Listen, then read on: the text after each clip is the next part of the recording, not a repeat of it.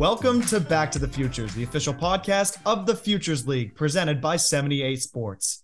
My name is Owen Shadrick. Welcome to episode nine of season six. We are getting closer and closer to opening day in the Futures League. It is coming at the end of May, sooner than you think. This episode is a special one. We've got two great journalists who have been around since the late 80s. It's Howard Herman from the Berkshire Eagle and Tom King from the Nashua Telegraph, two guys who have seen it all from Futures League baseball to high school baseball to high school sports to college sports to pro sports, you name it, they've probably covered it. It was an honor to host this episode, and these two guys are brilliant minds in the industry. We Want to get you to that interview. Before we do, please continue to keep digging in for Pete using the caption below. Thank you guys again, as always, for tuning in all season long. And please tune into this episode. You don't want to miss it. Here is Howard Herman and Tom King. We are honored to be joined by two guests here for episode nine of season six of Back to the Futures. Two guys who have been telling stories in baseball and the sports world. For Tom King, it's been since 1986 at the Nashua Telegraph. And for Howard Herman, it's been since 80, 1988 at the Berkshire Eagle. Gentlemen, thank you so much for joining me today. How we doing? Oh, we're doing great. Thanks for inviting me. Great, Owen. Geez, I got Howard by two years. That's not good. yeah, well, you started younger than I did. That's probably maybe. Yeah, I don't know. yeah, but, but either way, you guys have been doing it for a long time and doing it quite well. And to get started here, I want to ask both of you. Obviously, we are coming up here on the summer and the 2023 Futures League season, which you guys have covered for since its inauguration in 2011. What are you guys looking forward to most here in 2023 for the Futures League? I, I'd have to say, uh, just to look at the quality of the baseball and see it just continue to get better as things progress. Um, I think that the quality, obviously, during 2020, when all the Division One players had nowhere to go, uh, was probably the best quality it's ever been. I'd like to see it eventually get back up to there. I think last year, two years ago, I thought it took a step back. I think last year it took a step forward, and I'm looking forward to taking another step forward again this year. What what I find interesting, and I see it a lot on. I've looked at the roster here in Pittsfield is that the league is starting to get more recent prep school, high school graduates, but they are going to very high powered institutions. Um, there are um, 11, high, 11 high school graduates um, on the Pittsfield roster, and all of them are going Division One. Four of them are going to um, Kansas State, which, of course, is you know in the Big 12 as a Power Five league, which I find really, really interesting to see. I'm at the opposite view. I don't like that many high school graduates on a team. I don't like that many high school graduates in the league. I was around when the when the rule was first instituted, and it was instituted to get a player, Chris Shaw, who was uh, from Lexington, Mass. I believe it was Lexington. And they wanted to get him into the league because he was a blue chip prospect going to Boston College. And the uh, BC was looking for a good place for him to play close by. And he was also draft, you know, very draftable. And uh, so he ended up on Nashua and they instituted the high school rule. Now, when they first instituted the high school rule, Howard and Owen, you're only supposed to have two, two high school graduates. And it progressed now to the point where 12 years later, there's almost an unlimited amount. Um, and some teams are relying on them more. And and I think what happens is is the organizations will go to a college and say, okay, go to a college coach and say, okay, I want, you know, can I get this guy or this guy, this guy? And the college coach will say, sure, but we'd also like you to take this kid if you can. He's going to graduate this year. He's our top recruit, and he's going to be an incoming freshman. And we'd, we'd love to see him play at the college level because he gives them a head start, right? Gives these guys a real good head start. So in in some ways, I think teams are depending on it more. I I'd like to see it reversed a little bit and and see a limit enforced, a, a better, a, a more stringent limit. But uh, I don't know if we'll I don't know if we'll see that because you want to have the opportunity for the players. And these guys, I, I admit, some of these guys have really played well. Um, prep school guys, I think, are a little different. Nashua had a prep school kid last year who ended up winning the time, winning the championship for them with a home run, and he was you could tell he was far and above the level of a high school grad because he had played prep school ball. Uh, so I think that's a little different. But some of the high school graduates, I, I worry about a little bit in terms of Nashua had a, a few of them uh, in a year where they didn't make the playoffs uh, uh, two years ago, and it wasn't a very good season. You could tell that they were too young for the league, and I think that that's a danger that this league you don't want this league to fall into. No, you're right. I've noted it's feast or famine with these kids. Yep. Um, uh, for example, um, the number one, uh, the Brewers' number one prospect, Sal Frelick, um, comes out of comes out of Lexington High School. Yeah. And you know, ate up the league like some like nobody's business, and now right. you know he's on he's on the verge of you know making big money in the major leagues. Um, right. In Pittsfield, my I I would argue to anyone that last summer, uh, Bo Bramer, who played center field for the Pittsfield Suns, who had just come out of a Pittsfield high school and is now that is now on the roster of Fordham, might have been the best defensive outfielder, defensive center fielder in the league, and still hit 340. Yep. Obviously, the stage was not too big for him. There were a couple of other kids on the.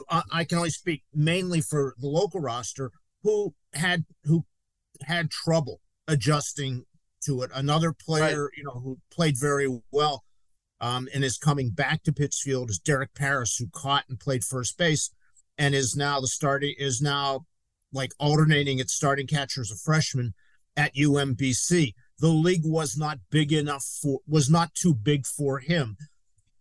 I agree with you, and I and the concern is that the more that come in, the more the league will be too big for them. Yes, and that's the thing is I think I think if you're going for the talent, there are if you go for for if you're if you're bringing three high school guys or three prep guys or high school grads, you are bringing them on knowing that they're probably going to be able to cut it.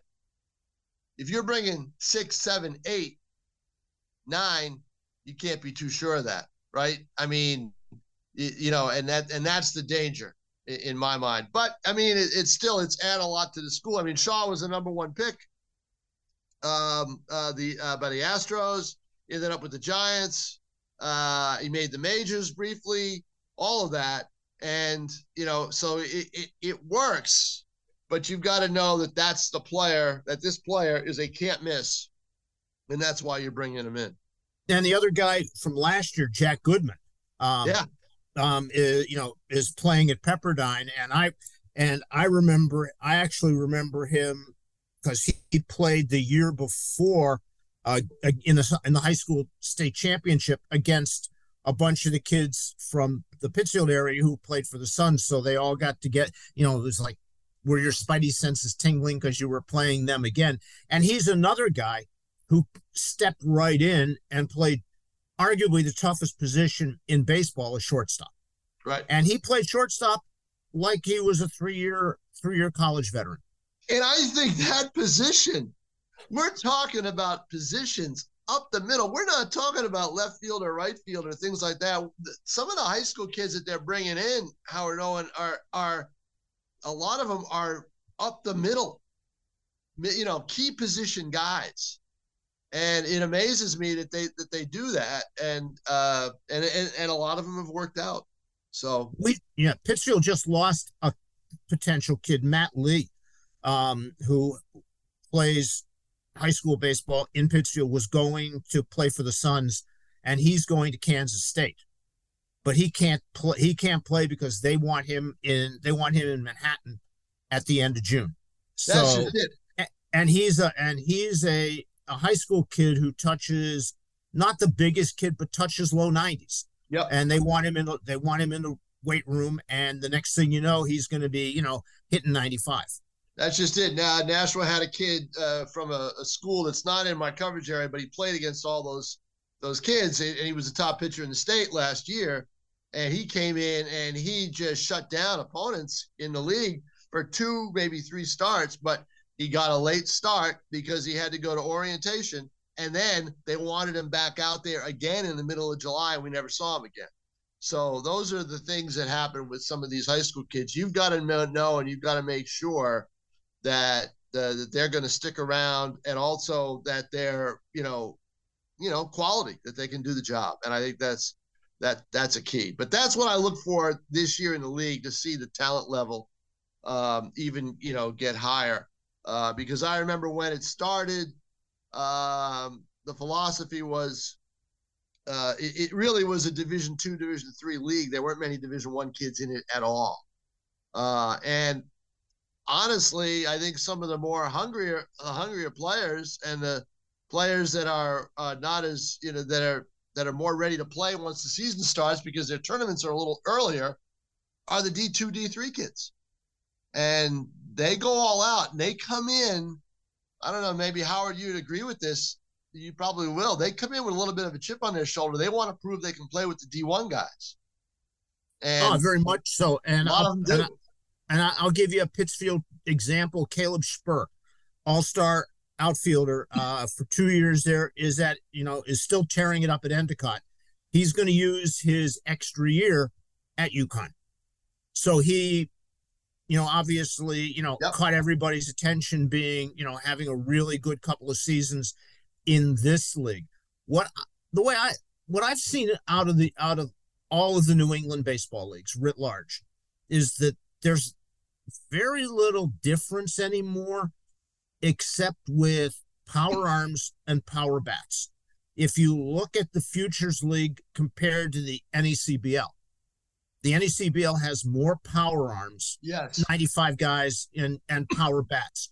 And then when you compare the NECBL to the Cape, it's off the charts because every every pitcher on the Cape can touch mid mid upper 90s. Right. And and they got all the power bats there. And I I think, you know, guys who play shortstop in the futures league, it, you know, regular infielders, regular catchers, middle of the rotation guys, and that type of thing, can play at any league, any summer league in New England. Um, it's just that the big power numbers, pitching and hitting, aren't there. True, true.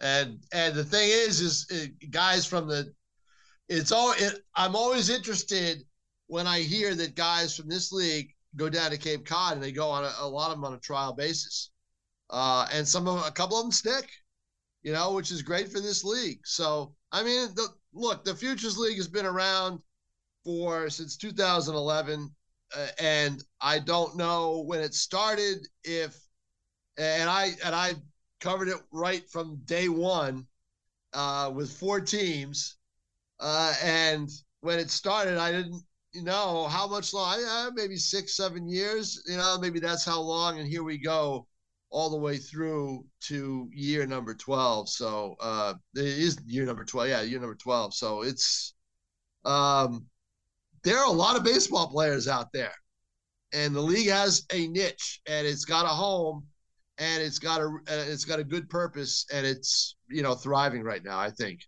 It is, and I think the big difference between it and some of the other leagues is that it is very much run like a minor league. Um, That's you know, it. And, it's a for profit. The, the, business the business title. There is I don't know what a, a section whatever you know. Yeah, whatever. it's not. It is not. It is not like the NECBL or no, the Cape League, a 501c3 uh, yeah, nonprofit corporation. Yeah, I know there was some fancy code number for it, but they're run as a business. But I also think, and I but I also think that the baseball that on the field they run it a little bit more minor league ish than some yeah. of the other leagues. right, and the reason they do that, uh, I mean, here in Nashua, they treat the players very well. The transportation's great. You know, they find the housing, the whole bit. They, you know, and the players have really I've never heard any complaints. And obviously, the reason they do the minor league stuff is is to uh, attract the fans and give the fans something besides the baseball to enjoy when they're in the stadium. So, uh, you know, it, it's it, you know it, it it's surpassed my expectations totally when it first began. No doubt about it. It's really grown. Yeah, this league has certainly turned it around, and we're definitely looking forward to 2023. And you said it, you know, with a lot of these high school guys coming in and the talent that we've had over the last couple years, it just shows how far the league has come in its 12 years since 2011, as you said. Let's go into some specific questions now. Howard, I'll start with you. The Suns are getting a new look in the dugout this summer with Chad Shade being named the manager. What are your expect expectations for him this summer? Well, I think he's going to run the program well. He's right now a graduate assistant coach at at the aforementioned Kansas State, working under Pete Hughes, um, who has connections to the Futures League and New England baseball writ large. It all depends on how you know his players are going to have to going to have to decide. It's funny. I ran into. I was covering a high school game yesterday, and ran into Kevin Donati, who managed the Suns last year, um, and he still runs a big baseball training facility in the in Berkshire County. And he was watching a bunch of his players play, and he we were talking. He said the hardest thing that he had to do last year was fit was learn how to run a bullpen. That he had that was the thing that he had the most trouble with. You know, the entire the entire course of the season. I would imagine that Chad coming out of a college program where he's been been helping coach will have much a much easier time of that. You know, I'm looking, you know, he's got they've got a vast majority of players this year are division 1 kids. Um, so I think they're anticipating maybe at least on paper you know, a, a pretty good season. I wait and see because, as we all know, you don't know. For example, that Pittsfield team that that got to the championship game, a cup the championship series a couple years ago, would not have put my mortgage that they would have gotten there. But that team just had it, and you know, and were one pitch away from winning the title up in Vermont. Yeah, I felt the same way about Nashua midway through the year last year and and look what ha- you, you don't know you know and, and also because there may be that one kid that catches lightning in a bottle and just all of a sudden starts to really uh, progress for you during the second half of a year and, and can carry you uh, and the chemistry and everything else plus you know howard i don't know i mean there are guys out there that get picked up late in the year before they freeze the rosters that make a difference too you know nashua back in 2015 16 and 17 picked up a couple of those guys and and and ended up winning. You know, they were very key down the stretch, and and you know, so the rosters change a lot, and managing a bullpen in this league is different. Is unlike doing it anywhere because some of these teams have a ton of pitchers to start the year, and you don't know. You've got to sort them out. They have to weed themselves out, and you've got to figure out. Okay, now some of them have come with stipulations from their college coaches. Others are like, okay, we'll use them whatever way we can. And it takes a while for things, for the dust to settle and for some of these teams to figure out their pitching. Um, and the ones that do and the ones that have it all figured out towards the end of the year are the ones that, that can progress in, in the in the tournament and, and in the in the playoffs. But Nashua is down to a reliever having to start the, the deciding game. You know, they ran out of pitchers. So it, it's always it's fun. You never know. You can never bet on anything. Although the success that Vermont's had in their two years in the league has been, in my mind, unprecedented. They've just come in and dominated. They have. It's funny. Um, I you you have your your your staff set up, starters, relievers, and all that, and then July third, July twentieth, the college coach calls and said he's thrown enough. He's coming home, he's and done. then you've got and then you've got to change and then you've got to change on the fly i don't know i remember a a pittsfield suns team that um, made it to the playoffs against worcester and their starting pitcher in the last game was a fellow named mike robards who was an outfielder yeah because they ran they ran out they, ran, they out. ran out they yeah. and he and i don't root for teams to win and lose but I wanted that team to win because of the story. Yep. You know, you know, he's playing the outfield. All you know, he comes in, he pitches. Maybe he throws five strong innings. That you know, he gets the win in the biggest game of the year. Story writes itself. But we've seen that. You know, I can remember Pittsfield had an NECBL team back a while ago. Dan Duquette owned it. Right. And I can remember looking at teams that that he would bring in and saying, this team's going to be good. And that team couldn't get out of its way. Couple times he had teams with a bunch of, you know, a bunch of guys like from Holy Cross and smaller D1 schools who played really well all year and were in the playoff hunt until the very end. So you really, you know, for most of these kids, the adjustment to the wood bat is the biggest thing. And some That's of them it. adjust, some of them adjust quickly, some of them don't adjust at all. Yeah, we forget about that. We forget about the wood bat. You know, that's the difference. That's why they're in this league to get the experience with the wood bat too. And we forget about what effect that has on a team and what effect that has on some of these kids that are hitting hitting with wooden bats for the first time, maybe ever. You know, so it's it's interesting enough that you bring that up because that is a huge thing that sometimes we forget about, but the coaches don't forget about. Um, and it's a um, huge thing for pitchers too, Tom, because because you know all of a sudden you know all you know they can throw on the hands they can throw they can throw a pitch on the fists that's going to saw off a wood bat right. or you know and not do anything. But if you do that to a guy with with a composite bat or a metal bat he's still going to fist that ball maybe into the corner for a double. Yep. It's a lot it's a lot different. And that's the one thing about this league is the pitchers. Pitching to contact coming inside doing things like that without, you know, a lot of them are afraid to do that in this league. You know, they're afraid to do it in any level, but in this league, especially when they first get in there, they want to blow it by you and and try to impress the scouts that way rather than pitch, you know, rather than strategize when they're on the mound. So I think it's going to be interesting to see the time of games this year, right? We're used to the pitch clock now with the major leagues, and we're getting used to it the, the time of games in this league has hasn't been bad over the last few years, but like any league, it always bogs down around the seventh inning. It does. I think a lot of the D1 schools have pitch clocks in their leagues, so I think that at least the pitchers are used to throwing more rapidly and yep. hopeful. You know, I can't imagine that this league is ever going to go to a pitch clock because I can't imagine that anybody can really afford to put them in and that's just hire the, the personnel cost. to do it. Yeah, right. Um, but you know, I think a lot of the pitchers are more used to throwing quickly. What about the future? Now, no pun intended, in this league. When I started to cover it, four teams: Martha's Vineyard, Torrington, Seacoast in New Hampshire, which is and, and Nashua. Martha's Vineyard is still alive in the NECBL, but the other two franchises are gone, and Nash was the lone remaining one.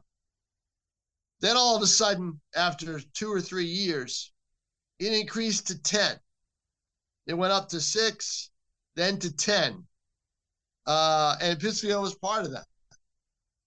And then I think they got too big and allowed too many uh, franchises in that couldn't sustain themselves and then have had to go back the other way and now are at eight. Again, it's got to be the right fit in terms of the ownership group. It's got to be something sustainable and it's got to be something I think with a good facility. Because that's the one thing that separates this league from some of the other leagues. The you know, the majority of the teams in this league, the majority, not all, but the majority play in good stadiums. In you know, old minor, league ball, in, minor in, league ballparks, minor league ballparks, and even as old as Wahconah Park has been, you know, it's unlike, and I'll compare. I, it's probably big. Its biggest comparison would be Bullens Field and Westfield, but at least Wahconah Park has history, and in two years when you come back down to visit, um, there will likely be a brand new grandstand. Because right. they're in the process of making of doing a major study uh, you know of what they want to do. Do they want to renovate it or do they want to tear it down and start over again? That will be determined probably sometime during the course of this season but on them i will say that they they managed last summer to to make chicken salad out of chicken poop. Um, considering that you know in April uh, they found out they could not use the grandstand, they put in some ble you know the bleacher sections they put in foul territory are the coolest seats anywhere in college baseball. Yeah. You you it's it's like you can look down and see the tonsils of the hitter. And it's real I've sat in those a couple of times just for fun and it's really it's a really really cool seat. Yeah, the league has certainly seen its fair share of good facilities over the years and yes, Wahconah Park may be a little, you know, rundown, but it's it's historic and we love having it in the league, of course. And for you guys, you've been part of the league, obviously, as I mentioned, since its beginning here when Pittsfield joined. And Tom, you said in 2011. What have been your best stories and best memories from covering the Futures League? Well, I'm just going to go to last. Just, go ahead. Go ahead. Go ahead, Howard. You go ahead. I'm just going to go to. I'm going to go to. I'm going to go to last year um, when the um, when the Brockton Rocks came to town and si- and signed a young man for one day. Um, he has sent it, um, he has since passed on, but um, that was one of the great days, uh, you know, that that I had been around. I would have to say, oh, this this is tough. Um, you know, the first night of this league was, you know, wasn't in Nashua wasn't a big deal. You know, there may be 200 people in the stands. It was drizzly. It was rainy. The whole bit. Um, of course, for me, of course, Tom, how could I forget Tom King bobblehead night? Right. That that's that's got to be a huge memory for me. But I'll tell you what, the best game I've seen is last year's championship game. There's two that stand out there is a there was a a game in the finals. I believe the year was 2016 when Nashua was down to its final strike with two outs and nobody on. And Mickey Gasper, who right now is in AAA with the Yankees, was down 0 and 2 and worked a walk. And then Ryan Sullivan hit a hit a two run homer to tie the game against Worcester in the opening night of the finals at Holman Stadium. That's one huge memory. Nashua went on to win. They won that night. They won. They won in extra innings that night, and on a play, close play at first base, in which I thought the run runner was out. He wasn't. They called him safe. Um, and the other, for me, had to be, and I, I you know, there's a lot of uh, obviously tons of stories in this league and Howard's is is very emotional. Mine are more, I, I, I, guess, in tune with what's going on on the field. And last year's championship game in Vermont, uh, the whole series after game one, which was a blowout, the whole series was was really something else. But last year in Nashua is in Vermont, and uh, they're down. They're down a run going in top of the ninth. Vermont's got its best pitcher on the mound to close it out.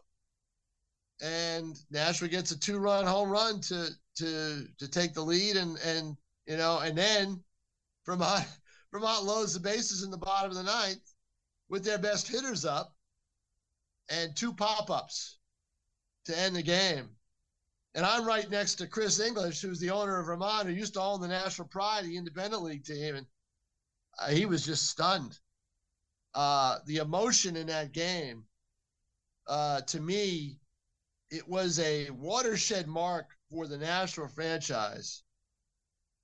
Uh, because the ownership, I think, for the first time, because the owners, the owner owns two teams. He owns Worcester, which I always think that is his baby because that's that was his original team. I think for the first time, he really became the Nashua owner on that night. And uh, and that because he was just, I mean, incredibly happy, uh, and just thrilled that they had a fan bus come up and everything else. And I think that that was a fresh in my mind, yes, but for me that was one of the biggest memories that I'll take away. Uh, you know, after if whenever I'm done covering this league, that night in Vermont, that Friday night in Vermont, uh, I think it was August 11th or 12th, was uh, was certainly a big memory. What is it about that? I've been I've been to Centennial Field more times than I care to count between a championship game in the Futures League and all the years that the Expos were in the New York Penn League and they would play the old Pittsfield Mets in games and I would always go ah, up the Pittsfield Mets. Yeah. whenever there was an when whenever they opened, I would go up there. But it's funny, the championship game in 2021 had the same kind had the same kind of buzz because that was the year that again we talk about how Vermont has dominated the league. They they ran roughshod over the oh. over the league that year, and they end up and they end up playing a Pittsfield team in the championship series that was down to a bunch of guys from schools like Nichols. You know, all small division, all the small Division three schools in New England, and it was an it was an ace versus ace. Um, arguably one of the one of the best pitchers has been in the league the last three years has been uh, Pittsfield's Isaiah Mestry, and it was a pitch for pitch Nobody could get anything done. Finally, you know, Vermont eked out a couple of runs. Um, top of the ninth, it's a one run game. The um, winning run is at first base, and and they can't and they can't and Pittsfield cannot push it around, and it was just one of those great baseball nights. And, you know, Bill Lee was in the house in Burlington. Wow, yeah, and and I and I and I remember talking to him for something else, and he's saying, "So, what team are you rooting for here? Your adopted hometown, which would which is Burn because he lives in Vermont, or the place where you pitched in Double A for two years with the Pittsfield Red Sox." Yeah, and you know, and and obviously he was rooting for him up, but he had a lot. He had several guys, several friends who eventually who played on that Double A team who settled in Pittsfield, and you know we had long conversations about them. But somehow that that series in Vermont, you know, and that that was with the team just that Pittsfield team just kind of got on a roll. And I don't know if the last if you last time you were in town, but they're going back to um, one of the one of the independent pro teams. They had an an Indian head on a on a pedestal that was outside the ballpark, and they would take it on the road in the playoffs because it was sort it became their good luck it oh, became kind of their good luck talisman. I the thing about centennial field it's the fans. They pack the place you know they're that's a very popular team and i don't know what the new york penn league drew team drew how they drew i imagine they drew pretty well because look, they did. Area, you're in an area that's, you know, I don't want to say isolated. I mean, that was the first time I'd ever been there. You know, and for the three and a half hour drive, it, it may be a little while until I go there again. Uh, the All Star game I know is going to be there this year, uh, but it's the fans there.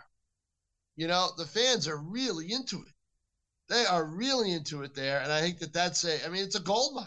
It really is. You know, and it, was, it, was a great I'm, coup for the league to get that franchise. It is, you know, and I'm surprised they did.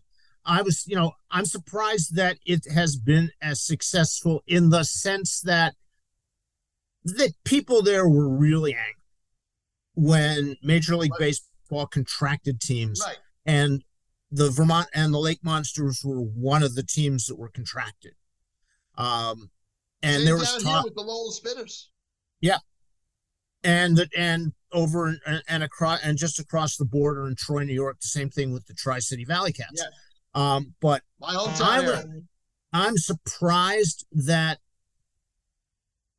I was surprised they didn't go independent pro to start, just because they're so used to the one thing, and then would would the community that had been so used to high caliber professional baseball in the New York Penn League take to this level of baseball. And the fact that they have tells me all I need to know about the people in Burlington.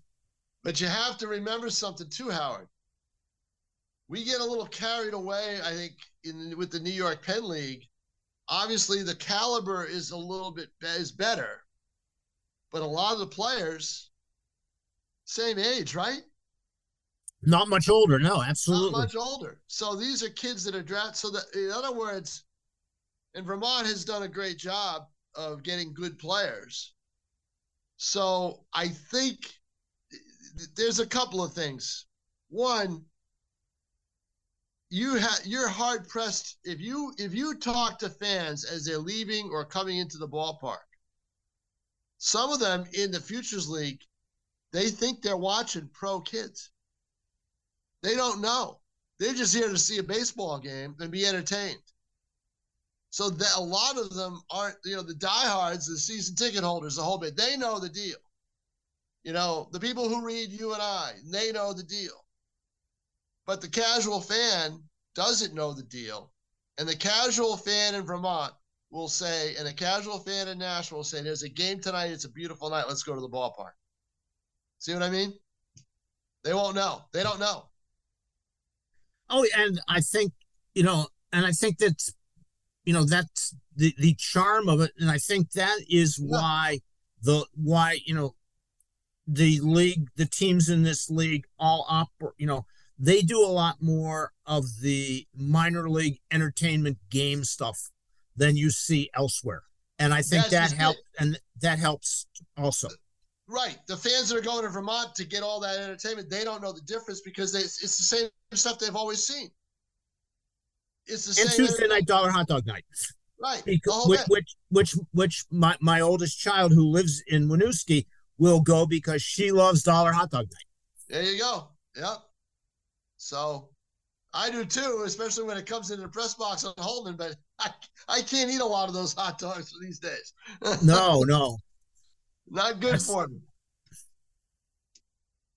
Yeah, hot dog That's, hysteria in Vermont is real. They they love yeah. it up there. Oh, they love it up there. I mean, I, I I got there maybe when I went last year for about the first. I got there about forty five minutes before the first pitch, and I just kind of took a walk around the ballpark. You could tell the fans, the food, the whole bit. They were there to just enjoy the whole night and enjoy the entertainment, and uh, I was I was quite taken with the place yeah, it's an incredible bar park, and they're doing a great job in Vermont.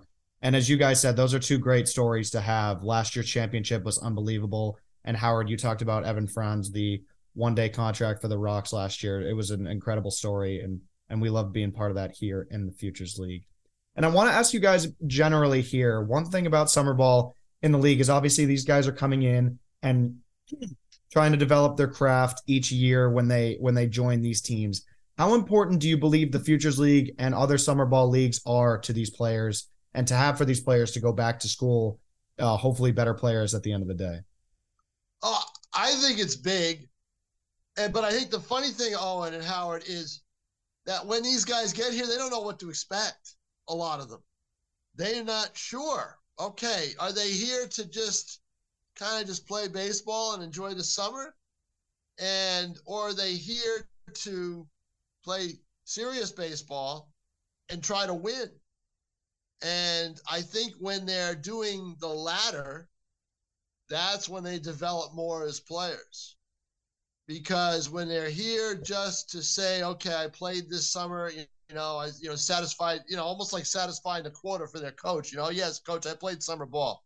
But if you go to a franchise that says, hey, you're here to play, but you're also here to win because that's what we want to do. And it's a fine line in these summer leagues for a lot of these franchises to figure out what they want their players to do and and or for the and for the players to figure out what they want to do and what they want to get out of playing summer ball. And I think for some franchises they'll just come and play, and for other franchises they know they'll come and play, uh, but they know that if they want to keep playing and you know kind of showcase themselves a little bit, you know they play to win, and that's that's the I think that's the best way to do it, and that's how they go about it. And I think that's why these leagues are important. I mean, the leagues are scouted. Now the draft is a little different now. The draft is a little later, So uh, it may make a difference, maybe uh, here and there. You know, obviously there's kids drafted every year out of this league, um, but they're not drafted early, so they don't have to make a big decision whether to sign or not.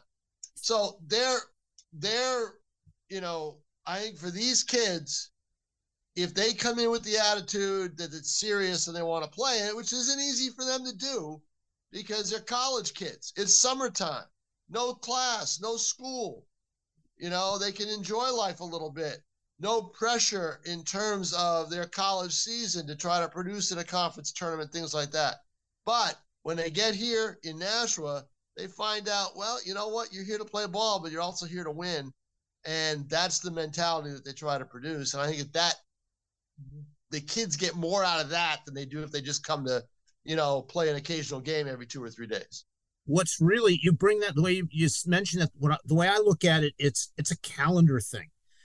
I think for when the season starts in late May through much of June, it's pretty much a we're playing and having fun.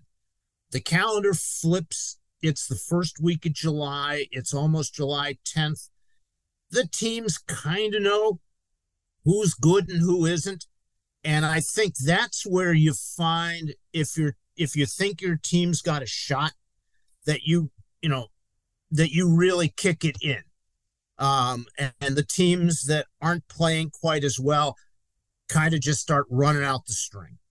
I'll give you a perfect example with Nashua last season. It was around June 28th, 29th, somewhere around there. They had to play a doubleheader with Worcester. I think it was Worcester and it was a uh, one of them was a makeup. So the first game was at uh, I think three or four. I think it was at three. First game's at three, three thirty, and it's a hot sunny day, not much wind. Uh, the last place that anybody wanted to be, I think, for for Nashua was on a baseball field. And the first game, they played like it and they got beat. It was it was over with by I think they got they got mercy ruled. So the game was over early. Now Kyle Jackson, the Nashua manager, former you know former Red Sox farmhand, he's always he, he's a big teacher with these kids in, in terms of how they play and how they. But he also gives them a lot of rope and saying you you know, it's up to you to learn. It's up to you to figure it out.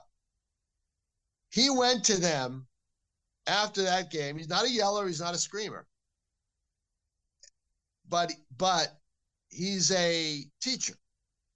And he went to them and he said, "Guys, we can do this one of two ways. You can come here, relax, just the way I described it before. Play whenever you want to play, you know, and uh, you know we'll do it that way and you can get results like this and look like this in front of in front of you know there weren't there weren't many people in the park at that time because it was early in the day. You can look you can look like that in front of the fans. Or you can take this seriously. You can go out there and you can play to win and you can play your best every night. How do you want to do it?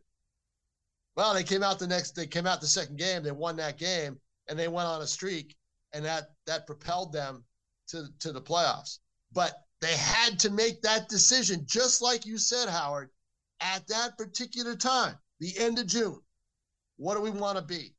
And that's a big deal for these kids.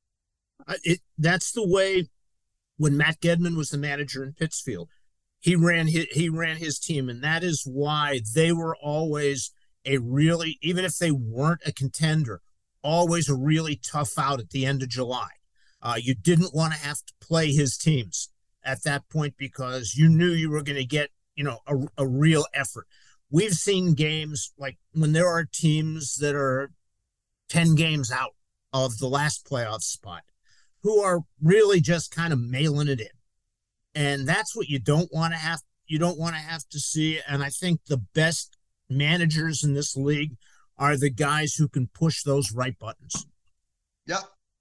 That's it and get into the mentality of the kids and take themselves back to when they were their age and they were young, looking to get drafted, looking to get scouted, and things like that, and try to try to get into the minds of these kids and and get them thinking that way. And I think it works. But I mean, they ha- you know, look, it's summer ball. You got to give them that kind of choice. Which is why I'm looking forward to what happens this summer here, because I've I've known Chad Shade since he's three years old. Um, I work with I work with his dad at one of the Pittsfield radio stations, and we go back we go back a long way. And he was always as a high school player, and as a college player, and in his two years that he spent with the Suns, arguably as as hard a playing player, if that is a proper phrase, as, as anybody. I mean, um, you know, the year he was a, a two sport guy at Springfield College and really busted up his leg badly playing football. He was there. He was the quarterback in a triple option offense. So you can imagine what right. happens to quarterbacks on that. But the next summer, you know, he was there, and even though he couldn't play because he was still recovering from the surgery, was it was in the dugout every day, you know, being you know being being part of the team. And I think and I suspect that that is what's going to translate with this team this summer. Whether or not they can win games will depend on the kids in the uniforms and whether they can hit the curveball. But we'll find. But we'll find out. Yeah, but I think it. they will be. They will be a team that doesn't doesn't not play. You know, nine innings every day. Trouble with the curve. That's the whole. That's the whole key. yep. Yeah, and you talk about all these kids that you know, talked about Shade, who's played in the league for a couple years, and the New England baseball scene and how it's produced so much talent. And that's evident in the Futures League by guys playing in the big leagues like Jeremy Pena and Jason Vosler, Aaron Civale. We mentioned Chris Shaw earlier. What is it like to cover those guys in the Futures League in college or even in high school as early as then and seeing what they've become and seeing these guys make the majors and and just see what they make of their baseball career? Well, let me start with a guy who didn't play very long in Pittsfield and didn't play the didn't play what he's known for now, and that's um, the Washington Nationals, Cade Cavalli, first round draft pick, um, out for the year with Tommy John. Um, hurt hurt his elbow at, at, at training camp. When he came to Pittsfield, um, he was I think he threw like two innings and he was primarily a DH in the third baseman because that because he couldn't throw because he had just come off of a big big back bat problem.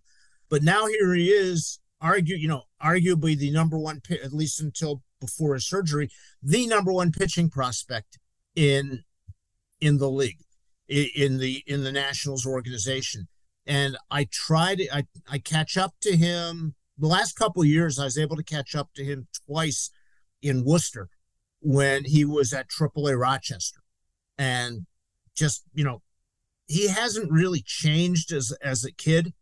He's still the somewhat you know still still somewhat quiet and all that, but you know, he was fun to have around in the short time he was in Pittsfield, and now you know now he's on the cusp. But it's just funny because he never, and I'm sure you know I don't know if Tom remembers, but he never really pitched here.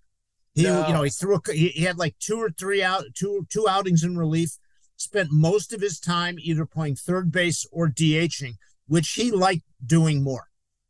You know, because pitching is work, and you know he just loved in the summer to come out and swing the bat. But now here he is. You know, hopefully he will recover. And now that Tommy John surgery is so easy, relatively easy, hopefully he'll come back better. Different for me. We, Shaw was a big player, and and but Nashua hasn't had many, uh, you know, anybody reach that kind of level. The closest one now is Mickey Gasper, who in my mind is the best two strike hitter I've ever seen. He was the team's, he was the league's uh, offensive MVP, offensive player of the year in in 2016. Uh, the thing with Mickey is uh, a position defensively.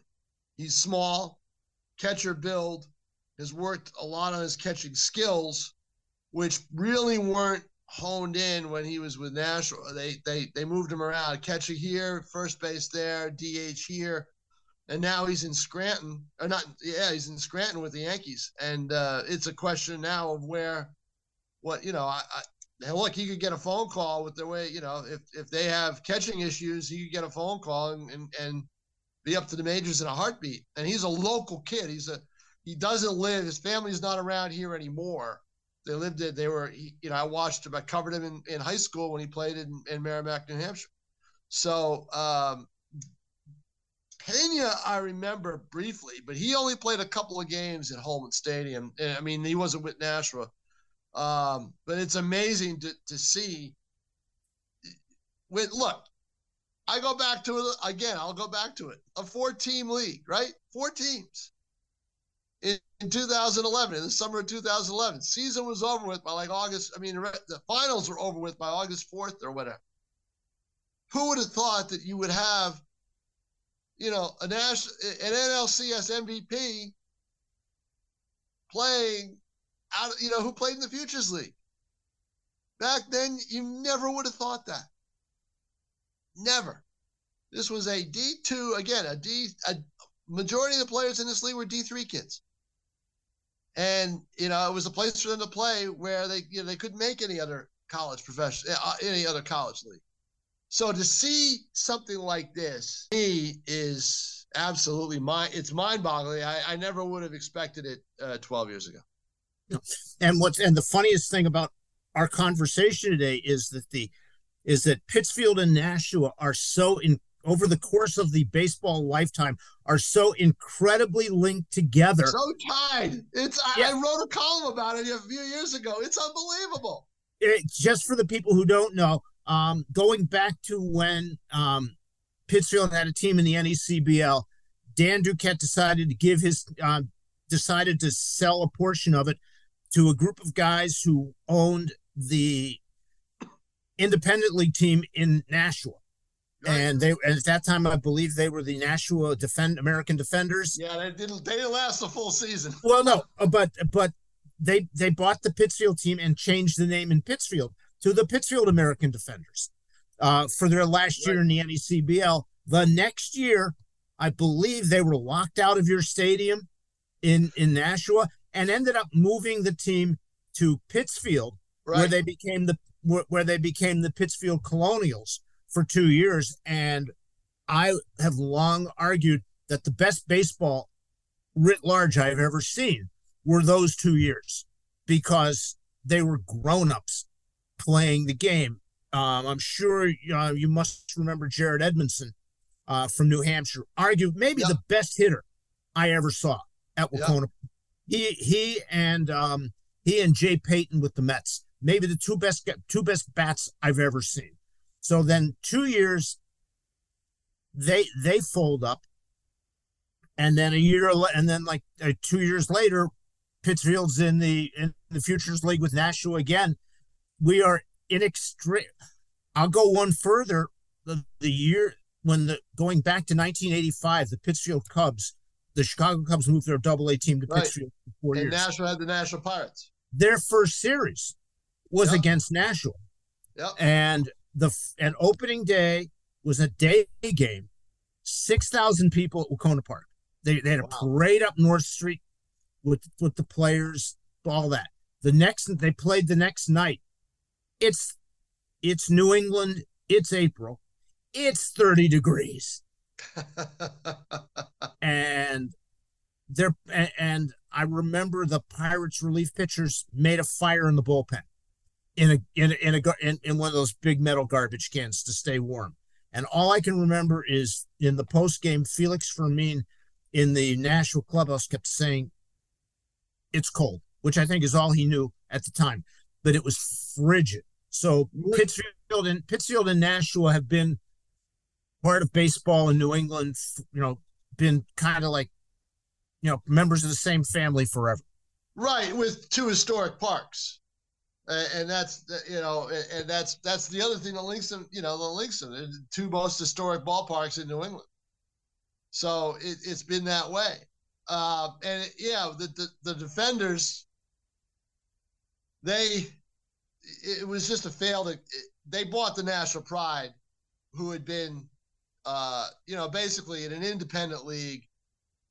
It's it's to bring it back into the context of the Futures League. It depends on the business model. The independent league model is not very good for New England because you've got to be able to pack the place to the hilt of three to four thousand a night just to break just to break even because of the workman's comp and the insurance and everything, all the all the overhead for an independent league team that you don't have for a summer collegiate league team. So Nashua, after the defenders were were locked out, and that's another story for another for another for another show for another podcast. But but um, the next year, 19, uh, in in the next year in 2010, there was no team in Nashua, you know, no no team at Holman Stadium. Uh, and Drew Weber, the owner of the Lowell Spinners, decided to have a expo, you know, where fans could come and meet the players and and sign up for tickets and things like that. And uh, what they did, uh, I talked to Drew Weber, and Drew Weber said to me, he said, "I can promise you, there'll be a team in Nashua here next year." And I'm like, okay, what's it going to be? Because at the time, we never thought a summer collegiate league team would would work here. And sure enough, Drew Weber, that's what he did. The Spinners decided to put one there, and and the the the general manager Tim Bawmann of the Spinners, the president, was lived right down the street from me. He lives, you know, he, well, he used to live just a little ways down, and uh, so, you know that that's how it all evolved. Hold on, we'll get right back to Back to the Futures, but first, we want to share a message from our friends at 78 Sports. Do you have kids playing baseball or softball? We all know practice time is limited, especially here in New England, not to mention the cost of lessons and cage time can add up very quickly. Save yourself time and money by giving your kids what they need to work on their game at home. Our friends at 78 Sports can help you put together the perfect at home training setup. Whether you want to start small with just a tee and a net, or looking to set up a full cage with turf and a pitching machine, they have you covered and I've used their stuff before. I've seen their facilities. They definitely cover everything. The team at 78 Sports design and install hundreds of at home and commercial sports training facilities. So let them help you find the perfect setup for your space. Visit the 78 Sports website at 78sports.com. That's S E V E N T Y, the number eight, sports.com. For a limited time only, by just mentioning Back to the Futures, you'll receive a 10% discount off your order. That's S E V E N T Y number eight sports.com. Now, back to your regularly scheduled programming.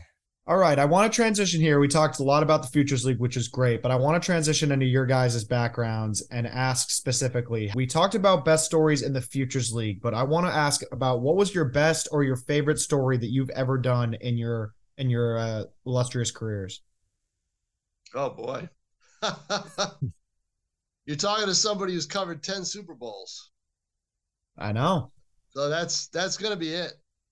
Yeah. You know, I mean, overall, you lump them all together. I never thought I'd be able to do one, and I've done ten. Uh, you know, thanks to the companies, you know, the two companies that own the, the paper agreed to send me and everything else. So I'd say you know, covering covering those. Uh, I mean, multiple high school, cha- you know, I, a lot of high school stuff and everything else, and then uh, and some small college. Um, I, I have a more of a limited area than Howard does. Howard expands a little bit, um, but I would say those things, as well as covering the independent league Nashua Pride, with Butch Hobson as the manager, uh, probably the 2000 uh, season, uh, the best, I would argue, the best professional season that Nashua, baseball season that Nashua has ever seen. Uh, I would say that that year was uh, was magical in terms of baseball. They won the, the championship. They played at the at, at the the championship was won in Somerset, New Jersey, uh, Somerset Township, that area. Bridgewater, New Jersey was is the actual location. Um, the Somerset Patriots, who are now in affiliated ball, uh, as the Yankees Double A team.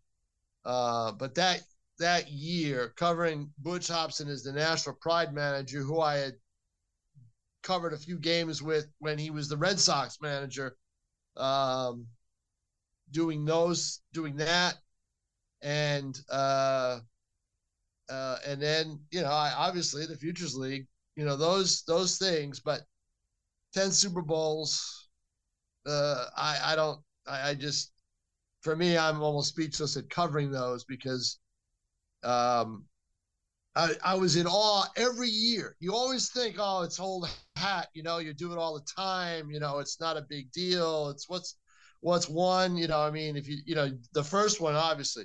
I was is just enamored and thrilled to be covering those those Super Bowls uh, with the Patriots playing as I, you know, year 10, which was in Atlanta back in 2019. Uh, and as I was in year one, which was the Bill Parcells Super Bowl when he coached when he took the Patriots to the Super Bowl in uh, in 19 in, uh, in February of 19 January February of 1997. So you put all that stuff together, and uh, that's that's probably it. Never been to a world, never been to a Super Bowl. Um, if if uh, if I'm professional highlighting it like that, the being at Fenway when the Red Sox won in 2013 was pretty spec was pretty spectacular. Um, it was the first time I had been there for a clinching game because the two previous World Series that I could get to that I was credentialed for ended on the road. Right. And and I was and the company would let me go, but wouldn't let me would not let me travel like that, and I could understand that. Right. Um, the I was at the at the final um, NCAA Division One Final Four played in an arena, uh, which was in New Jersey, when when UMass played, uh, when Calipari's team with Marcus Camby played there. The next year they started playing in football stadiums. So, right, so indoor, we indoor stadiums. Yep. But one of my favorite things that I've done happened during the pandemic year when everything was shut down. And as I'm sure you were, Tom, you were looking for things to do. I ended up doing an oral history of the first time Division Three Williams went to the Final Four. I talked to their coach. I talked to the opposing coach. I talked to a bunch of players on both teams, and yep. ju- and didn't write a story. Did a you know just ran quotes and stuff. And it was one of, and I learned things that I that I didn't really know. I was talking to one player who was who was regaling me on a story during from their um I believe it was their Elite 8 game in that they played in Williamstown and this player is now I I believe the corporation counsel for the city of New York and had been a U an assistant US attorney involved in prosecuting um, mob and drug guys. So, you know, most of those guys, you know, who go to those kind of schools go off and yeah. as the NCAA likes to joke, you know, they they go off and turn professional in something other than their sport. But as, the, as the cheer do. as the cheer goes, that's all right, that's okay. You'll all work for us someday. Yeah, exactly. but he was telling me, so you know, they were playing a team that they had played like the year before yep. and had beaten them on the road. And there and I don't I didn't remember the little layup line pregame altercation where there were a little bit of pushing and shoving and a lot of talking and this and I believe it was Rowan University. Um, and Williams ended up beating them and go and went to the and ended up going to the final four. And the interviews I had with players, you know, 96, 97, you know, like almost 30 years later, and these guys still remember everything. Yeah. I barely remember what I had for breakfast. Right, exactly. These, but too many, but so many of these athletes will remember plays, will remember pitches. I've, t- you know, and the other thing I remember on the field stuff was the night that the Pittsfield Mets won the 1997 New York Penn League Championship on a walk-off pinch hit base hit by a player named Kevin McCarthy, third round pick of the Mets. He retired after that game. he, he, when you're on top, right? his well, his career had been like you know he was a low 200s hitter through his entire Mets career, and the, and I've not been able to talk to him. I have tried a couple of times to reach out, never got back to it, and so forth. But he said I was told he's what am I how, what am I going to do that's better than hitting a walk off to win a championship? The one local story that I always keep remembering that I did, and uh, this is kind of pretty much run up your alley, Howard. But your Division three schools are a little bit more established.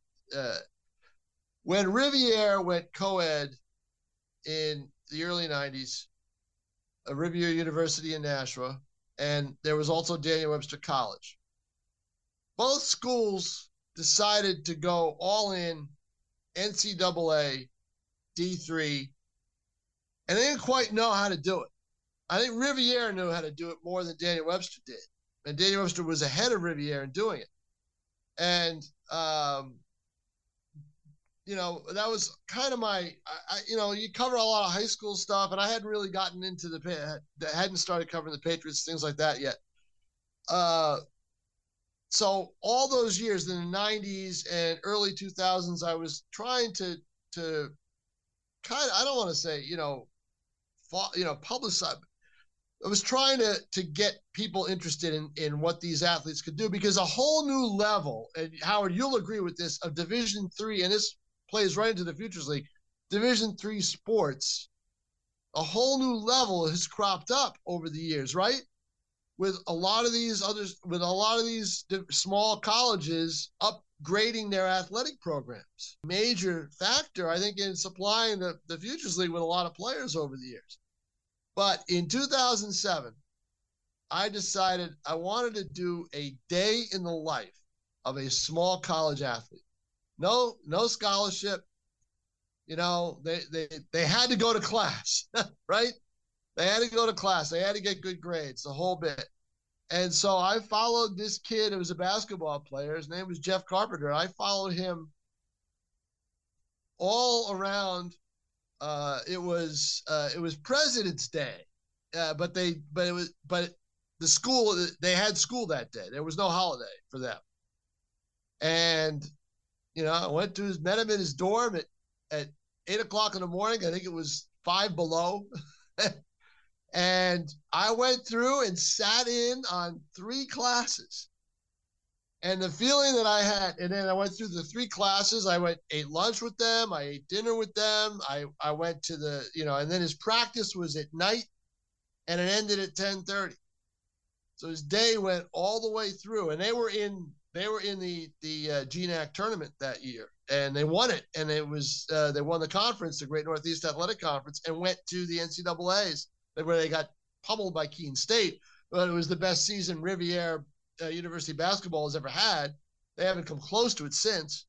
Um, but I remember sitting in the four o'clock class and the same feelings that I got when I was a student was like, okay, when is this class going to end so I can get out of here? it was the same feeling you know, I, it all came back to me. But I'll never forget uh, doing that. It was it was a fun story to do, and uh, I enjoyed it very much, and it was very enlightening too. See what these kids go through. One of my favorite all time, it's I did it several times. Was as Williams College is a preeminent basketball power in Division Three. Yes, and I have been to five Final Fours with them. And the best part of the weekend is the way the way they had done it for decades is teams would would arrive on on Wednesday at in Salem, Virginia, where the Final Four had been for like 25 years, and Wednesday they would get you know when Thursday they would practice at the Civic Center, and then do media, and take a team picture and all that. And the best part of the week is the is Thursday, the media day, is also the first day of the NCAA tur- the Division One tournament. Right. And there's nothing as much as as much fun as watching college basketball with college basketball players because they get what's going on, even though right. they're at a different, a completely different level. And it was always the best part of the weekend is spending Thursday in the press room because there were like four TVs set up and watching all the different it was watching all the different games. Oh, there's a lot of different things that we've been, you know, able to see and do and everything else, and and uh, it's uh, you, do, you know you you I I you know you never take it for granted. That's for sure. And people ask, and people because I am not a teenager anymore, I get asked frequently, "When are you going to stop?" And I say, yeah, "What?" Well, the two things I say one is something my wife always says why would I quit now? I know what I'm doing. Yeah. and, but the other part of it is, and it goes directly to what we've been talking about most of the time, is I get to watch kids play games. You know, even even Chris Sale as a kid, you know, relatively speaking. I get to watch I get to watch people play games for a living. We all we all work hard. Our deadlines have changed over the years because of you know of the media and what we do. Fortunately, um, I think unlike your paper, my deadline's still like 11 o'clock at night. So we get most everything that we cover during the course of a day in. Um, but we all work really hard at what we do. But ultimately, you get to go to a Super Bowl, you get to go to a World Series, you get to go to a state championship game, you get to go cover a Futures League championship game. It's not, that's not work. No, it's, it's not, not rocket science either, right? It's no, not. oh God, oh God. No. I always tell people I'd never make it in corporate America. you know, so no, that's just it. You know, and for me now it's changed because I we're online, uh, and we only have you know basically we we have a weekly now uh, that I produce the content for. Early in the week, I get all that done and my focus now is putting together the online section and covering everything locally uh, online. And um, uh, you know, it's uh, if I had to go back to a deadline, it, it would be. It's been three years. It would be an adjustment. There's no question about it. You know, it would be an adjustment. I remember, I think it was the Valley News asked me one night a couple of years ago. Yeah, can you get us a story by 8:30? And I was like, um, uh, yeah, you know, because I was helping them out you know, when one of their teams was down here, we were trading trading stories. Valley News up in in the Hanover Lebanon area, right near the Vermont border, and uh, it was, I was like, I got to think about that. Can I do that? You know, do I have enough time? Things like that. So it's it's a little different for me now. It's interesting because I think, I think only the Globe has a later deadline than we do in Massachusetts. I could be wrong about that. Yeah. I know I know the Herald's got a really early deadline for their print product and everything else is online. Um, you know, we got lucky five or six years ago. You and I have talked about this before. We got lucky several years ago. We were sold by by one of those big, you know, hedge fund chains. Right. And we're now locally owned. Yep. And the people who, you know, and they want us to be, you know, the best we could the best small paper in America, which you know, and maybe win a Pulitzer Prize like the Eagle did 40 years ago for its for its editorial policies. Um, but I'm I am fortunate in that regard. You know, everything is instant online, but we still have a print product that our ownership cares about. Yeah, and that's the big that's a that's that's huge. Definitely. So the coverage of the Futures League has definitely changed from my standpoint. I used to stay at the stadium an hour, hour, hour and a half after hour after a game and get a you know story and write as the game goes on. And now I don't do that. Now I just come home and do it and and then post it, uh, and it, it shows up on the website at uh, after midnight. Um, and that's how that's how things are done now. Um, uh, and it worked out for me covering Vermont the Vermont game, the final game, because I didn't have to write it right away. I got back in the car and I moved three and a half hours back to Nashua. I think I went to bed around four in the morning, but uh, got everything, you know, everything done in terms of the story and the whole bit, and got back here around one one thirty and was able to write and and you know and, and give it and give it justice, you know, give it what it what it needed. Uh, and uh, you know that's that's one that's the only advantage I can see right now is with the online. I, I do miss the daily the daily newspaper. I, I miss the daily paper. I, I still get a Globe. I still get it in my hands every morning and read it. Although it's a lot of it's feature content because uh, you know the, their deadlines are so early for the edition that, that we get here in Nashua. So, uh, but that's you know, and and you know the other the other uh, paper closest to us, the Manchester Union Leader, their deadlines are notoriously early. I mean, uh, you know, they're barely able to get anything that happens the night before in the print product that arrives here in Nashua. So uh, that that's that gives us that in in some ways that gives us an advantage uh, with the online. So, but I do miss the print product, that's for sure. Yeah, the print product is certainly it feels like a thing of the past, but it's it's not. It's still going. It's just it's fading slowly, ever so slowly. And Definitely. you guys have talked you guys have talked about it during this episode plenty, but not only do you cover, of course, the Futures League and the pros, but you cover high school sports too. And we know how much that means to these students to get in front of you guys, to get in front of media members and have their games covered and have themselves in the spotlight even before some of them take it to the next level. So what has it meant to both of you to be able to cover cover high school sports and give these kids that chance to get into the spotlight, you know, before they even step foot in college? Well, for me, it's you, know, it's you know, you oh and it's it's different because you're going year to year to year to year you know and i've done it i've been here 37 years and kids that i covered in high school are now principals athletic directors uh, you know when they get to when they get to be grandfathers then i know i'm really in trouble right so so so it's different but the one thing that i have come to realize more so because the kids are names. They're names that you write and it change they change every year, the teams change every year. And you don't what you have to try to keep in mind is the human element. They're people, they're kids, they're people that you're covering. And and unfortunately, when you're typing up a season preview capsule, you're just typing up a bunch of names. You don't think about the kids and the people that are associated with it. You don't think about the effect of the words that you write and how that feels. And the one thing I think I've come to realize over the last five, six, seven years is how much the community is in tune with what we write when we cover the high school games and how much the coaches and the kids appreciate and look forward to the coverage and look to see if you're there at, at that game. You know what I mean? And for me, it's a lot different. I'm now a one man department.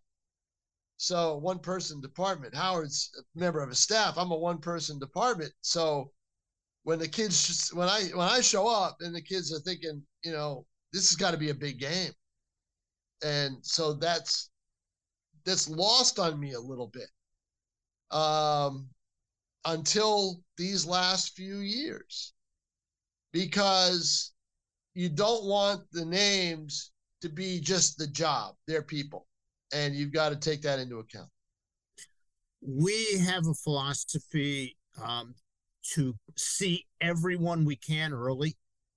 And then once we kind of check off the boxes like in in the spring I'll, I'll i'm basically the baseball guy so i'll check off most of the teams or we'll right. check you know you know and th- fortunately we've seen most of the bottom teams like in the first week or so now um, and then as the season goes on we'll just start showing up at the I hesitate to use the term better, but for the teams with the winning records. Yeah, that's team, what we. Yeah, you, you yeah, know, the, you know, the, once the teams are, are not winning, you, you, you know you, you don't cover them that much. You don't see them that much. No, and what the fun and, and I'll, I'll relate a story about you know being out and about with you is maybe eight nine years ago, a little less, covering a high school football playoff game, and one of the schools is the local power, and they're playing a Central Mass team in a in a in a semifinal game. So a kid had fumbled trying to score. And they recovered it, you know, and looked like look curtains. This team ends up coming back and runs out of time to complete the comeback. So I wrote, so my story wrote, I wrote, you know, for so and so, it could have been, it, it looked like it was going to be a really rough afternoon. He fumbled the ball away, blah, blah, blah, blah, blah. Turns out he catches a big touchdown pass. They almost win. He talked to me about this. He says, you know, yeah, I fumbled it. It was awful. I had to help come back, help make the comeback. Four days later, I get an email from a woman not related to the kid who said, That was awful. You embarrassed the kid.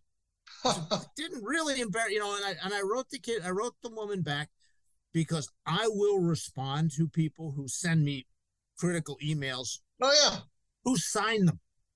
I will not write an email back to someone who wrote me an email and just said, You stink.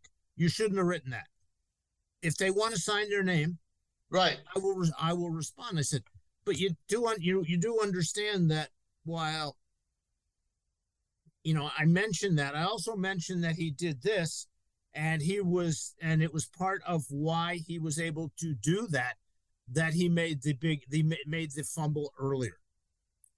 You know and i as i get as i do this longer i tr- i get a little bit more uh what's word i'm looking for? Uh little more sensitive to you know calling kids out in print. Yeah. But as i tell people all the time that's why there's a scoreboard. That's it you know? You know you know you win you you win you lose you make mistake you know it happens. Right. But the, the one thing I'll remember is, uh, uh, and Howard, you and I both dabble in the broadcast world as well and I do games for the local uh, education channel. And uh, so we were doing a game, and this is when it really hit me. This is when it really hit me uh, the impact. Uh, a, a man came up. I didn't. I don't know who he was. I had a headset on, and I think I don't even know if we were. I think we were in a break, and we were in a table in the corner of uh, it was a, a Nashua North versus Nashua South game, and he just came up to me and he said, "You know, I really want to thank you for all the high school coverage you give these kids." And I don't know who he was. He wasn't. He, he looked older. He looked uh, more like he would be a grandfather than a father uh, of of one of the players or anything like that. And it just hit me. I mean, think of you and I, of all the kids we've covered, the impact that we've had on these kids' lives. How many times do you and I and I was speechless when the guy said it to me. I, I just said, Oh, thank you. And I, I kind of was like, wow, you know, that was that really hit me. But think of the impact that we have. And I'm not saying this to glorify ourselves, but just think it's just it, it is what it is. How many kids, how many people have walked up to you and said hi that you're like, who are you? Right? They're kids you covered in in high school, but they're all grown up now, and they go, "Do you, do you remember me?" Like, oh yeah, right, you know, or whatever, you know, and it, it, it happens to me all the time. Oh, oh yeah, and and of course, I'm sure you get the same thing where you're now covering the kids of kids you covered. Yeah, oh, um, oh yeah, which which, oh, sure. which is crazy. And the funny yep. part of that is every once in a while, I will flip flop first names, and I might write, you know, an older brother or sister's name. I do that too. Name. Put the older brother's name in instead of the other kid. Yeah. Right, exactly. Yep. It, the the it, the one the one good thing about the pandemic was whenever we would go, whenever my wife and I would go grocery shopping, we would wear masks. Right. I still which, do. Which helped me because people didn't recognize me. Right. Exactly. yeah. So I didn't have as many, you know, but but before that, I'll I'll walk through Stop and Shop and people will say, "What's wrong with UMass?" Or "Did you see that Wahconah game?" Or or something, you know. And I get that all the doggone all the time. time. Yep, all the time. Before we return to Back to the Futures, we want to share a message from our friends at Zorian Bat Company. Rob Zorian started the company Zorian Bat Company in 2003, literally out of the trunk of his car in Davie, Florida. Within two years, he was selling his wood bat line to Major League Baseball and continues to manufacture the highest grade wood bats for Little League all the way up to the majors. Rob Zorian, founder and president of Zorian, says, I started the company in 2003 to service all baseball players in the United States and beyond. And after 19 years, our mission has not changed. We are very excited to have the opportunity to work with the Futures League and wish all of our players and coaches a healthy and successful season ahead. For more information about Zorian, visit their website, zorianbats.com. Zorian, America's baseball brand. Now, back to Back to the Futures.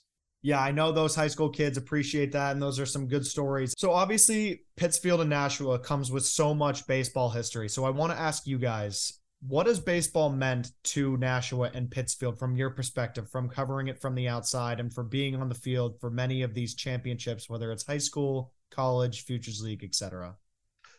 Well, for Nashua, baseball is part of national history here because of the it, it's where the American color barrier was broken with Roy Campanella and Don Newcombe. Uh, they played for the Nashua Dodgers. They were the first uh, uh, black professional baseball players to play in in a, in in you know a, affiliated major leagues. So uh, with the Nashua Dodgers minor league team. Uh, at the same time, Jackie Robinson was up in Montreal, and uh, they celebrate that history here all the time and uh, the streets uh, entering the stadium are named after Campanella and Newcombe. Uh, there are their their numbers are on the, the left field wall. There are murals at the at the entrance of the stadium of the two of them that uh, the Silver Knights uh, were instrumental in, in putting up. The Pride did some of the other things. Uh, and so baseball in Nashua is history. And there's there's always been a a, a big it, it doesn't exist anymore. But when the Pride first came to town, see baseball in Nashua centers around Holman Stadium. Um, but the people growing up here remember the days in the 50s and the 60s and the 40s when football games drew 10,000 people. They don't do that anymore, not even close here. Um, and when the baseball, uh, professional baseball team would come in, that would take time away from the high school so that would that was always a big debate. And ended up leading to the creation of a rectangular facility two exits down that you know can that's where they play high school football now and that's what where they should play high school football because the stadium the turf can't take it. But baseball history here the Holman Stadium I always think needs a team playing in the summer other than just the the the, the legions and the senior Babe Ruths and those types of teams. Um, you put all that together with high school and everything else, and it you're playing baseball from April to August, and I think it's a big thing for this community to have that entertainment value at Holman Stadium from the end of May to the beginning of August. I think it's something that people look forward to. But I also think that for a lot of the people here, they're very proud of the history, and uh, and and they celebrate it every you know almost all the time. When they come to Holman Stadium, you see those murals, you see what baseball has meant to this city over the years, and I think that that's that's a a huge huge part of Nashua's history as a city. Well, it's not just the city for us. It's, you know, it goes back, of course, if you believe it or not, the first references of baseball in the 1700s were right. allegedly in Pittsfield. So right. we've got, you've got that. You've got um, two guys from Northern Berkshire County, uh, Frank Grant and Jack Chesbro, who are both in the Hall of Fame. Um, we have had major leaguers from Dale Long to Jeff Reardon to Turk Wendell, um, you know, come come through Pittsfield and Berkshire County. Baseball is as ingrained in the city of Pittsfield as any sport anywhere, and it's not just because of that. Um, I can remember I was covering the team, but but three, four years, four or five years ago, we had a Pittsfield team that went to that was one pitch away from going to the Little League World Series. When every one of their regional games was on one of the ESPN networks from Bristol. One of uh, the the downtown movie theater opened up a screen and showed Oh, the games for free. And Yep. everyone, and I am told because I since I was in Bristol and couldn't be there, every Right. one of those were capacity crowds. The you know, you win a championship in baseball, uh, you get you get a you get a fire truck ride through downtown Pittsfield. Um, those kids, deal. those kids were here. Those kids were heroes for Right. you know for a couple. Even even now, um, a couple of them play for you know the the two high schools, and they're still reminded of of that. And Sure. it's it's it's it's crazy to think that you know that you know as tw- you know they were heroes as 12 year olds and i mean that that little league team the lieutenant governor came to their big luncheon you know to congratulate them all individually after it was over. And you can still if you still go and look if you google um, on youtube or if you go to youtube and look for evan blake pittsfield little league bristol connecticut home run you will see the craziest home run I've ever seen hit by a 12 year old that cleared the cleared the scoreboard in straightaway center field uh, at Bristol, Connecticut, and might still be traveling as far as I know. I don't know if it ever came down. Here's an example of baseball and and its importance. In 19, so the the the the Nashua Pirates, the Double A team, they leave at the end of the 1986 season. They weren't drawing, wasn't very well run the whole bit. They go down to Harrisburg, which is you know if you're a Pirates affiliate, that that's a better location anyway. And they're still they're still the double. I mean, I, I'm not sure what the affiliation is, but they're still down there in Harrisburg. That, that, that They're a Washington. They're they're a They're Washington, Washington affiliate, Nationals, now, right? which is almost as good because Washington's like It's not two far. hours away, two and a half hours away. You hop on the interstate and you're there. Right. And uh, City Island was the, the facility. That's where the stadium is and everything else. So in 1988, Nashua hosted not the Little League World Series, but the Little League alternative at the time, the Babe Ruth level of Bambino baseball. They hosted the Bambino World Series. And that was a big deal. It was in early August of 1988. And let me tell you, it drew a lot of people.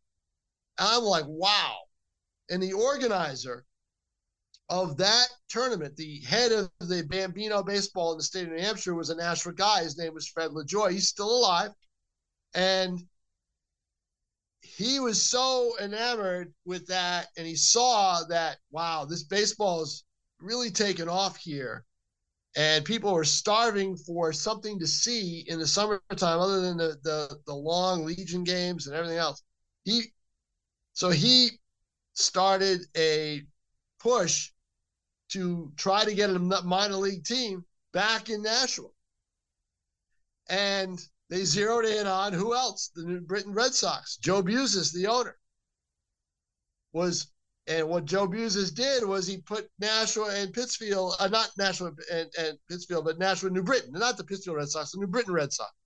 So he put he put uh, the two cities kind of used Nashua as a leverage thing. It turned out that the city turned down a deal that would have would have uh, cost them two hundred thousand dollars to renovate Holman Stadium to get it up to minor league specs at the time in that in 1989, 1990, around then, and it would have been perfect. But they, the city the city alderman turned it down in a vote. Very short sighted. Uh, we we all we all have we have we have the same story in 2000 when when a, a a citywide vote on a on a civic authority that would have run a brand new stadium and kept the New York Penn League in Pittsfield was voted down. right. Um, it was you know normally the the um in those days baseball was adjacent counties you couldn't have a similar the same level team right. but the ownership of the then Pittsfield Mets, who moved to New York, to Troy, New York, said, "We'll, you know, we'll give up our we'll give up our our right to your county. You know, if you if you can get this done, couldn't get it done, and the rest is history. Right, and but again, and eventually five years later, an independent league team came to Nashua, not the Pride, wasn't very well run, was kind of shady. Lasted that also was frozen out of the stadium uh, a year later, uh, after one year. But since that time, since the mid 90s, there are only two years where Holman Stadium did not have a tenant, a baseball tenant, and that was uh, 1997 and 2010. And ever since then, they have had somebody in there. I did a series on on sports and politics that won an uh, AP award. I'm not blowing my own horn, but it did win an AP award. But I but but baseball history is important here. But just as important is the fact that you have to have a strong political backing to have a team that's not a high school or you know or local team in your facility and i think that having baseball like that in your facility is a safeguard to make sure and you're finding this out howard that the facility is in good condition and is is suitable because you put those things in a lease, the city has to accommodate a team. And I think you're finding those things out. Nashua did it. Chris English, the owner in Vermont right now. Look, Holman Stadium is as much uh, the way it is now is a lot attributed to him because he pushed to get renovations for Holman.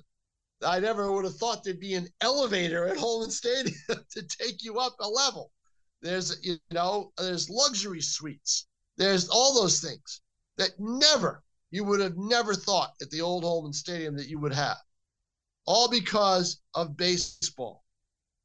And that's the important thing. Baseball has meant so much to both communities and is so much a part of the history and so much a part of probably the future hmm. in these two areas.